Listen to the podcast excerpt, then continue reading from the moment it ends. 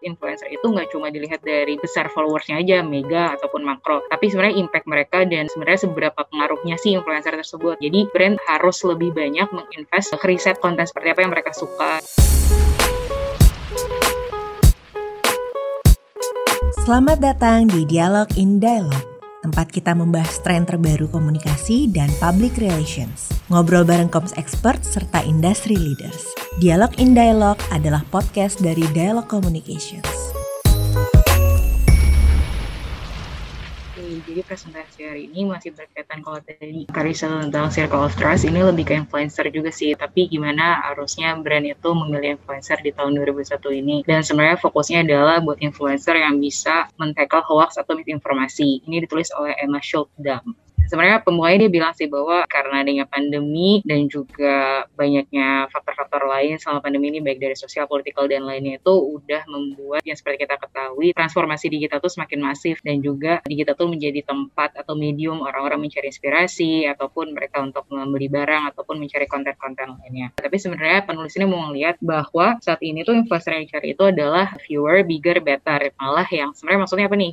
Lebih sedikit, lebih besar, dan lebih baik. Jadi menurut penulis era sekarang itu adalah lebih ke keaslian atau original dari partnership brand dengan si influencer tersebut gitu. Jadi orang-orang kan sekarang juga semakin ragu untuk membeli sesuatu atau dia jadi lebih mengkonsiderin ketika melakukan investasi. Jadi lebih banyak yang dipikirkan oleh konsumen ataupun publik saat ini karena adanya pandemi juga tidak pastian dari berbagai faktor tersebut baik ekonomi maupun kesehatan dan lainnya. Jadi sebenarnya untuk bisa mengetahui atau mengengage influencer itu brand harus lebih banyak menginvest ke risetnya. Jadi untuk tahu nih sebenarnya percakapan masyarakat sekarang itu kayak gimana sih mereka behaviornya, konten seperti apa yang mereka suka dan kira-kira mereka lebih suka menerima informasi itu dari segi apa kayak gitu. Karena sebenarnya kalau dari penulis ini melihat influencer itu nggak cuma dilihat dari besar followersnya aja, mega ataupun makro, tapi sebenarnya impact mereka dan sebenarnya seberapa pengaruhnya sih influencer tersebut gitu. Dan makanya dibilang mendingan tuh kata penulis ini lebih baik engage dengan influencer yang misalnya followersnya lebih sedikit tapi engagementnya itu lebih besar eh, dan lebih baik dan malah itu bisa message dari brandnya itu tercapai. Sebenarnya ini aku juga pernah diskus sama teman aku yang kerjanya di influencer itu ada followersnya udah mega, satu lagi mikro, tapi itu lebih impactful yang mikro untuk brand beauty. Karena memang kadang nggak ngaruh, walaupun followersnya lebih besar, rate-nya lebih mahal, ternyata malah brandnya lebih suka dan impactful tuh di mikro. Jadi emang lagi-lagi bener juga saran yang dibilang to invest time listening to audience-nya untuk ngelihat lebih suka tuh karakter yang kayak gimana gitu. Karena kadang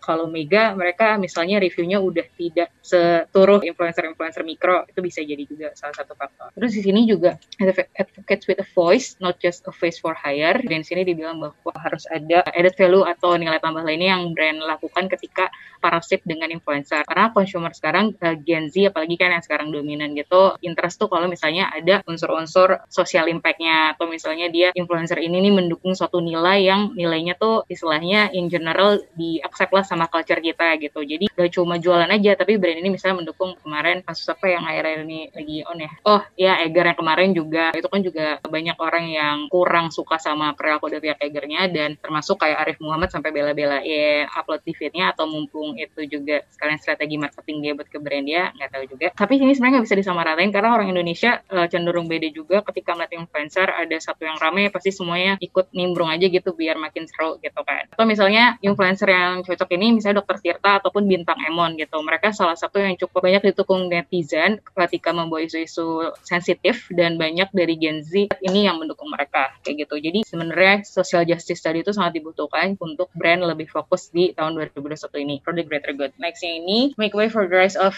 genuine influencer. Kan sekarang makin banyak nih fake news dan lain-lainnya dan orang-orang jadi semakin trust issue kayak misalnya masih ada aja nih yang mau pakai virus, pakai vaksin, ada juga yang nggak mau gitu kan. Misalnya juga contoh nyatanya kayak spokesperson untuk Satgas Covid kan juga tadinya bukan dokter Raisa kan. Nah sekarang jadi Raisa karena pasti dari segi penampilan, dari segi dia berkomunikasi pasti lebih better dan juga diharapkan bisa men-tackle hoax-hoax tersebut karena kan dia udah sering muncul di TV juga dan mungkin image dia juga udah cukup diterima masyarakat walaupun sebenarnya kalau misalnya dari riset atau survei membuktikan belum tentu juga Reisa ini cukup impactful di kalangan sosial ekonomi yang ke bawah yang memang belum tahu dokter Reisa itu siapa. That's why brand need to listen more gitu kan. Jadi intinya penulis ini mau fokus bahwa influencer saat ini itu harus bisa lebih impactful, tidak dilihat dari size dan bagaimana mereka tuh bisa men-tackle misinformasi tersebut.